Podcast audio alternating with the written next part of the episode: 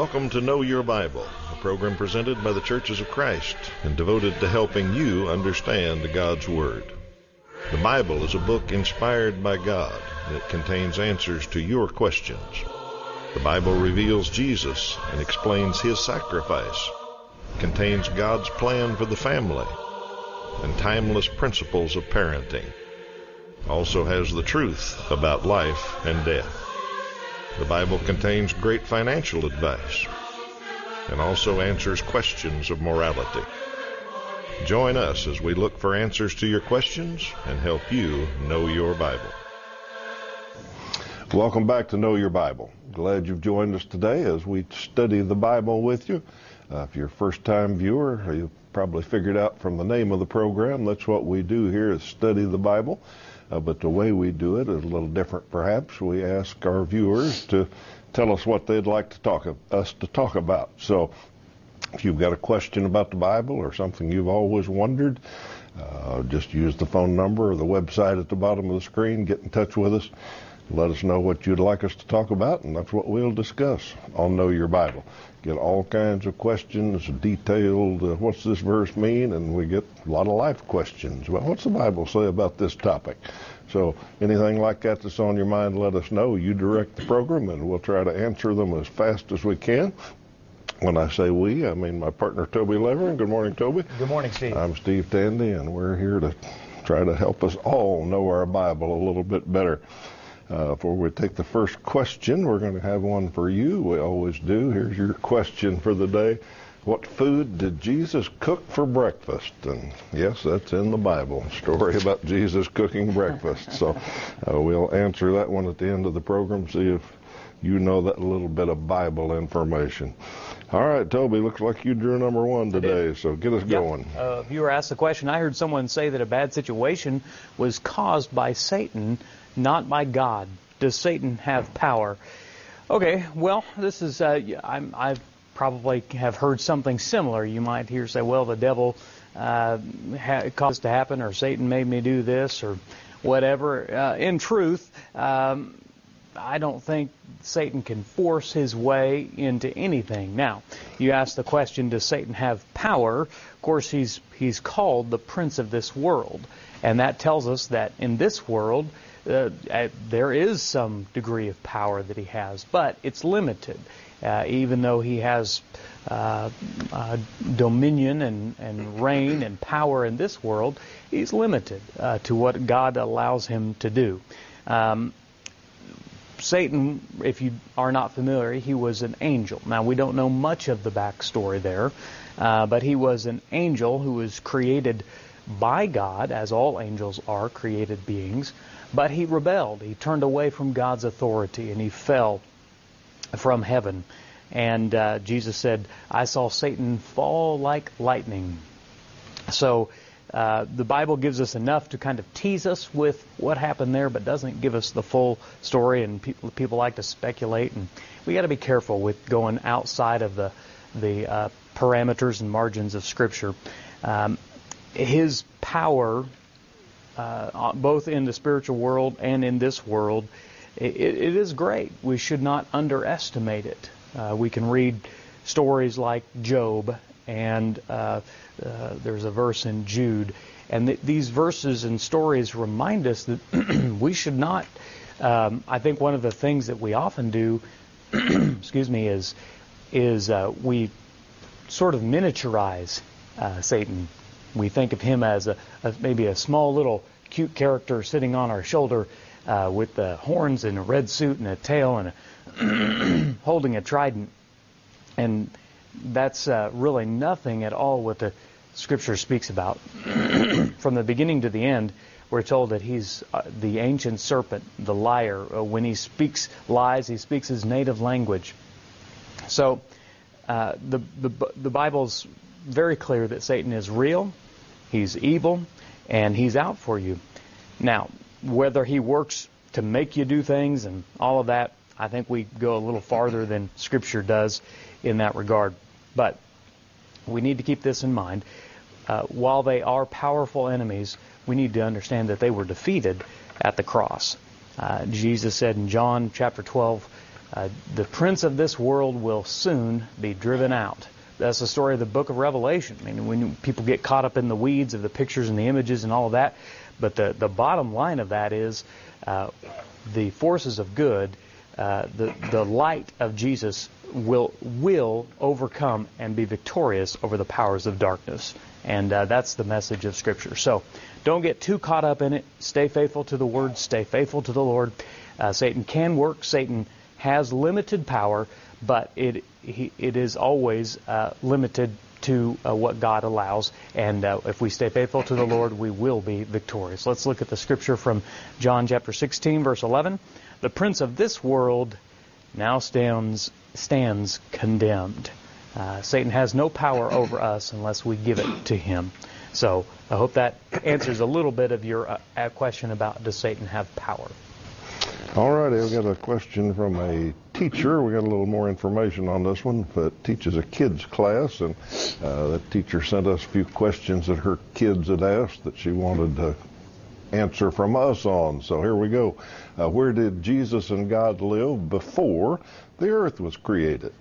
Well, good question. And the good part, or one good part of it, is that uh, the questioner understands that God existed uh, before the earth was created. God has always existed. Uh, God and Jesus and Holy Spirit have existed uh, forever. They are eternal. They are uh, always always have been. Now they are spirit beings, so technically they don't need a place to live. They're not a physical being, so they don't need a house like we do. But the way the Bible talks about it, it talks about being in the presence of God, uh, being in the throne room of God is one picture. And when it talks about that, it usually calls that place heaven. Uh, so that's what we call it. We say God lives in heaven. Now, we don't know where heaven is. It, the Bible talks about it like it's up from us, uh, above the earth. Uh, but of course, like our questioner said, that didn't wouldn't have factored in until God created the earth. Uh, once He made the earth and made people and put us on the earth, uh, the Bible picture is that He lives in a place called heaven that's above uh, the earth, beyond the heavens, the stars and planets and all of that. Um, and the other thing we know about heaven is that when Jesus left, He said He was going to prepare a place for us so that we could live with God in heaven. So at the end of our life and when this earth is finally destroyed, uh, we'll get to find out exactly where God lives and what's that like. Uh, it's going to be better than anything we can imagine. But to answer the young person's question, uh, God lived in a place called heaven that's beyond our understanding or our finding uh, until we get there someday. All right, a uh, certainly a social, political, uh, cultural question. A viewer asks, what does the Bible teach about transgender? I say it's a, a, cultural question because it's something that our culture is, you know, it's it's sort of the latest thing, it's sort of the hip thing, I guess, uh, for transgenderism. But what does the Bible say about that? Well, the Bible really doesn't speak about transgender. Uh, the tra- transgender meaning you're not uh, you're uh, beyond gender, and the Bible is, is, pretty, in my view, just common sense about it. That everyone has a gender, everyone uh, has that. We know that uh, what it is genetically. We know what it is biologically. Uh, when you when a, a lady gives birth to a child, you can tell the moment they come out of the womb what gender they are. So it seems a little strange to me uh, that we're in a world where uh, we question even the basics of science and basics of common sense. Uh, and biblically speaking, uh, there's only two genders, male and female. And um, I, that shouldn't really be that controversial, but in our world it is. Uh, let's look at Genesis chapter 5 verses 1 and 2. When God created mankind, he made them in the likeness of God. He made them male and female and blessed them, and he named them mankind when they were created. Uh, the scriptures are pretty clear, and you go back even to the creation account just a couple of chapters earlier. Male and female, He created them. So uh, the Bible doesn't speak about transgender. The Bible only speaks about two genders, and um, that's basically uh, what the Bible has to say about that. So I hope that's helpful. Uh, I do think that if you want to do a little more study, uh, you look at Romans chapter 1, and Paul describes what a world looks like that increasingly separates itself from the truth and the knowledge of God. And uh, as the farther we get away from God, from from that we get away from God, of course, is divine truth. The farther we get away from Him, uh, the more the the crazier and weirder things get. And uh, Romans chapter one just goes right down the list. So you read that; that'll give you some more insights into what a world without God really looks like. Uh, I hope that's helpful. All righty, thank you. Let me take just a moment and talk about a good way to study the Bible. Uh, we like to study the Bible here with you on this program, and hopefully we get a few of your questions answered, but there's a whole lot more in the Bible than we'll ever get to. Uh, so we advocate home Bible study, and we've got some tools that uh, we think are helpful in that, some lessons that we can send to you through the mail, that you can sit down with your Bible and study through them. Uh, this is the first set you see on the screen now. Then we've got some more advanced courses about different topics and different books in the Bible. And uh, you can learn a lot about your Bible with uh, Know Your Bible study tools. Uh, we've also added an online course that uh, some people have proven very interested in because they don't have to wait for the mail or uh, do things on paper. They can just pick up their phone or tablet and sit down and do a lesson anytime they want. So we've got those online courses. Uh, just look up oneway.worldbibleschool.org and it'll get you connected to our courses online. But however you want to study the Bible, we'd like to help you. Uh, phone number, website on the screen. Use those anytime. Uh, just tell us you'd like that free Bible course, and we'll get them started for you. So, study the Bible. All right, question about James. James 2:24 says that works are a necessary component of our faith. So, why would it be wrong to say we are saved by a combination of faith and works? Well, uh, interesting take on that, and that is kind of a age-old discussion uh, about salvation, uh, faith only, or saved by works, or uh, we talk about that all kinds of ways. But this fellow for you is right. James talks directly about it. Uh, in one sense, it's okay to say what that viewer said uh, that we are saved by a combination of faith and works. In fact, if you just take one verse, uh, the one our viewer mentioned, James 2:24, let's look at that on the screen. Uh, James said, "You see that a person is justified by works and not by faith alone." Well, that's pretty clear right there, isn't it? And we could argue that, well, that's what he said. Now, if you read the whole context, what James is saying, uh, he's not really talking about salvation. He's proving uh, the emptiness of just saying that you have faith, just claiming that, okay, I believe, and that settles it.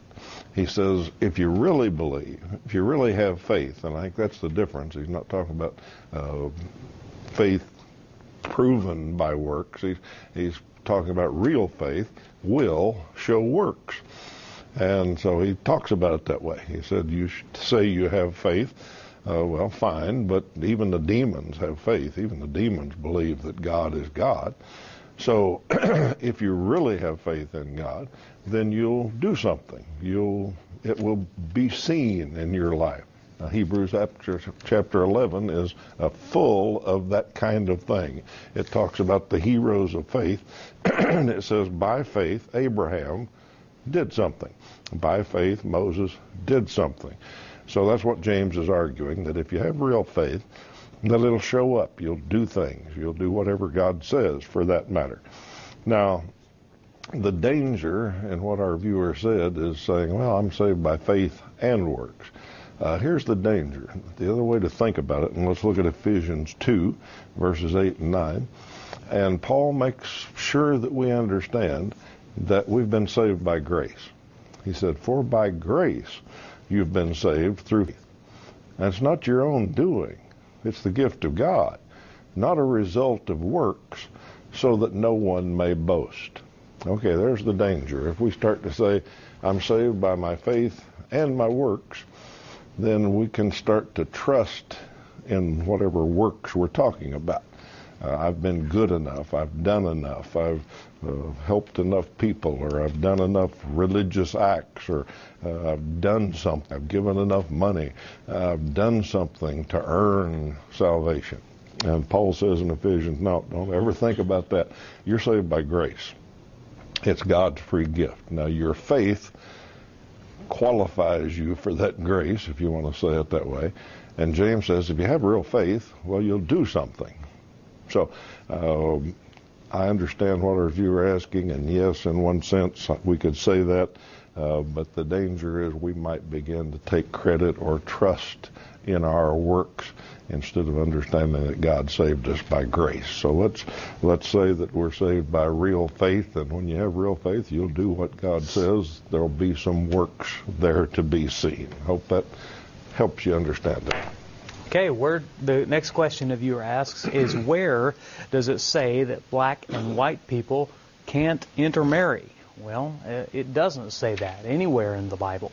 Uh, it's uh, unfortunately a, a, product of poor theology. Uh, usually, people with uh, um, who have race, racist views, uh, they take those views and they look through the Scripture to try to find verses that justify their racial, racist uh, views. And we have to be careful, just uh, just on a larger picture, be, be careful when you approach the Bible, because a lot of folks do this and, and they do it maybe not even intending to do so, but they they approach the Scripture looking for what they want it to say, instead of simply humbling themselves and and looking for what it actually says.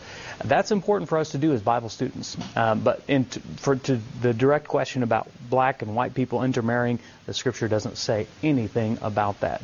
Uh, there is only one race that the Bible is concerned with uh, in the Scripture, and that's the human race. The story of the Scripture is of God uh, chasing after human beings after their choice to leave Him. And uh, he does that through the Old Testament and the New. Now, in the Old Testament, of course, uh, the covenant that God was in with his people were the descendants of Abraham, the, uh, the uh, people of God, the, the Jewish people, the descendants of of Jacob, also known as Israel, the Israelites. And so uh, there were, as a part of that old covenant, specific uh, commands in the Old Testament that applied to the Israelite people that talked about intermarriage. Uh, Deuteronomy chapter 7, verses 3 through 4 is one of them.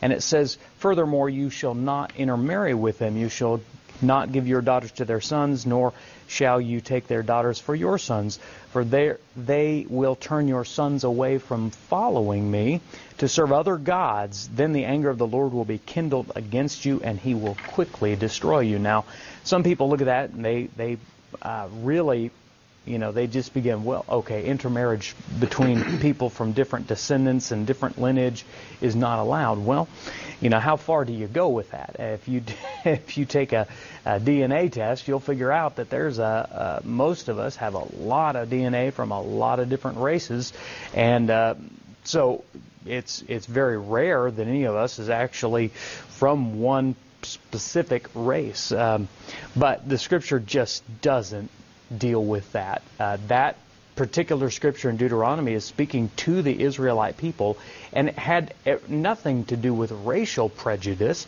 It had everything to do with religious reasons. God says, listen, these people worship foreign gods. You intermarry with them, and they're going to pull you away from me. And that was a big concern to God, but had nothing to do with their skin color or the language they spoke or anything like that. Now, the scripture in the New Testament, which which is as followers of Jesus what we are bound under today, is very specific. 2 Corinthians 6:14, do not be unequally yoked with unbelievers. Well, that's a similar principle.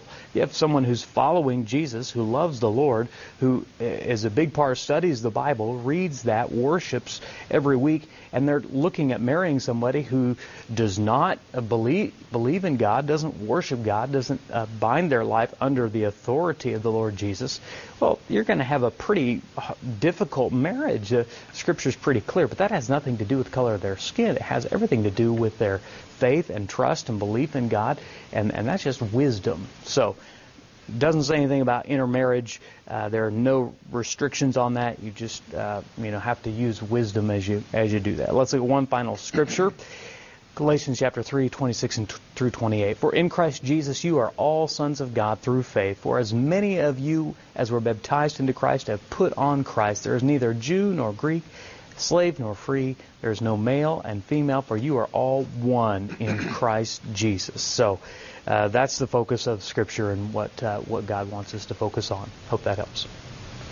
All right, we've got a question about uh, military, I guess. If a soldier kills an innocent bystander, will they go to hell for doing what they were ordered to do? All right, let's start with the go to hell part. Uh, so he's asking a biblical question what's God going to do about this situation? And that takes us into does Bible does God say we ought to be pacifists and not ever fight or resist or kill? Uh, or does God allow us to serve the government and be soldiers and be policemen and defend ourselves and all that? Uh, and that is a matter of conscience. Some people are totally convinced the Bible teaches pacifism and hold to that, and that's fine if that's what their conscience tells them. Uh, I personally, and we've taught on this program, that uh, Romans 13 does authorize of us serving the government, and the government serves a purpose, and Christians can serve in the military. Uh, but like I said, it's a matter of conscience. So to answer his question, we've got to get into the realm of man's law, and I hope that think that will help us understand it a bit. Uh, if I could just answer that question, yes or no, then there would never be any trials or court martials.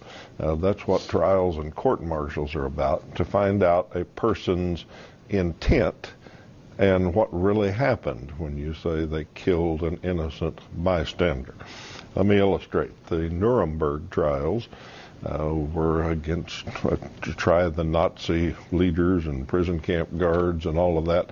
And those of you that are old enough to remember or have read some history, uh, their defense was, well, I was just doing what I was ordered. I was doing what I was told to do. I was following orders. Okay, and we know that wasn't a good enough reason.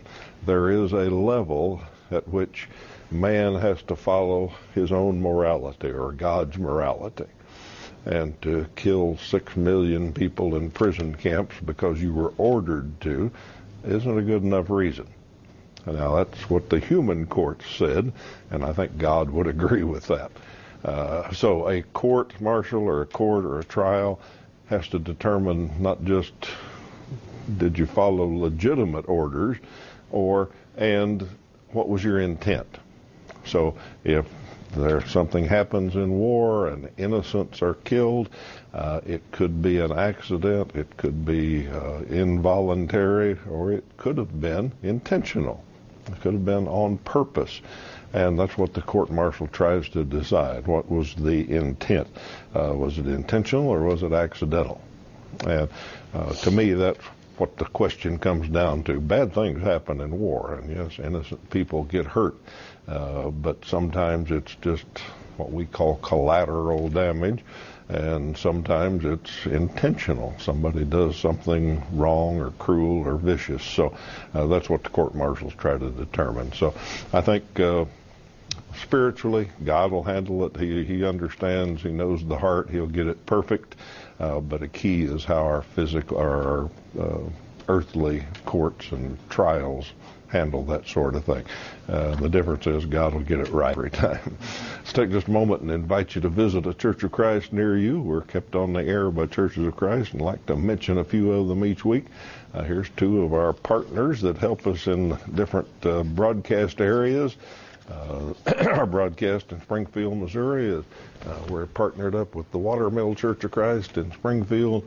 Uh, drop in visit them sometime if you live in that area. They are a great help in that area. And then in Burlington, Iowa, the broadcast that comes out of Rock Island, our friends at the Burlington, Iowa Church of Christ keep us going and are a big help to us. So I appreciate you giving them your thanks. If you know somebody that worships at one of those congregations, you're looking for a church home, drop in and visit one of them sometime.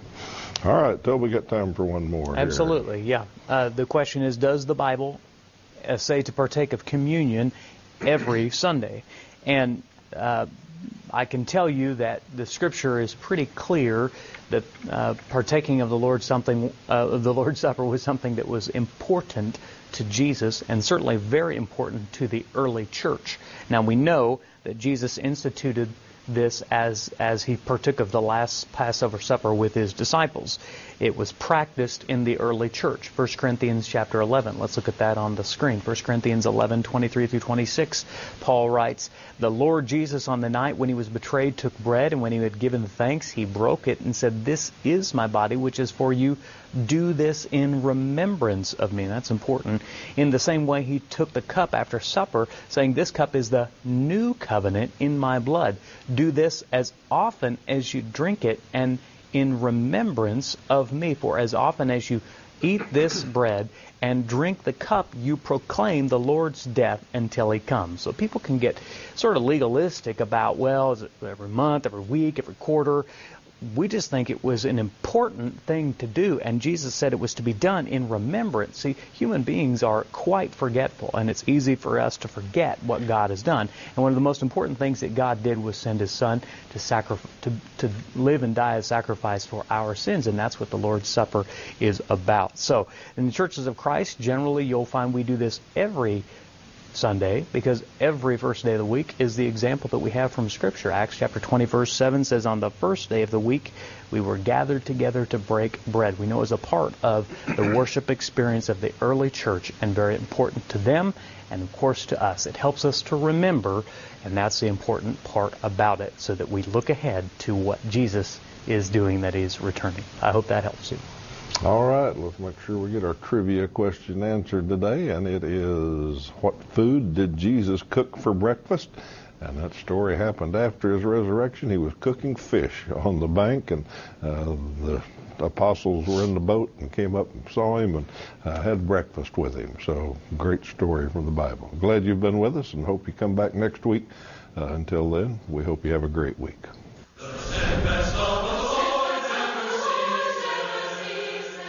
Know Your Bible has been presented by the Churches of Christ in your area. Churches of Christ are non denominational, and each congregation is an independent group of Christians seeking to do God's will. Our goal is simple New Testament Christianity. We follow the Bible as our only guide. Contact us with any questions, and we encourage you to visit a Church of Christ near you.